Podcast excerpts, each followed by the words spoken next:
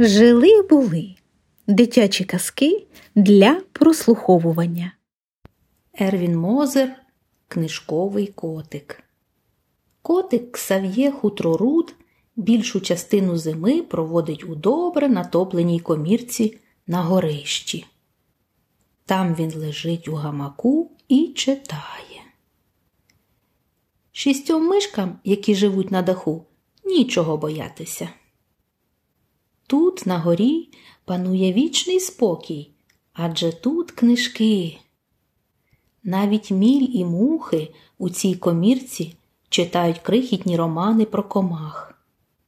Та й павучок, що мешкає між балок, уже давно не снував павутини.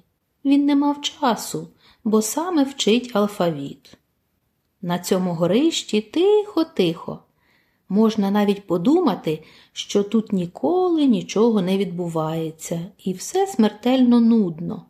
Неправда. Ця тиша аж репить від напруги. Читачі вирушають у неймовірні подорожі. Перед їхніми очима постають місця, до яких не дістатися ні кораблем, ні літаком. Вони переживають карколомні небезпечні пригоди, бачать країни, яких не існує насправді, вони потрапляють куди хочуть, і годі чомусь стати їм на заваді. А до всього їм повсякчас надзвичайно затишно.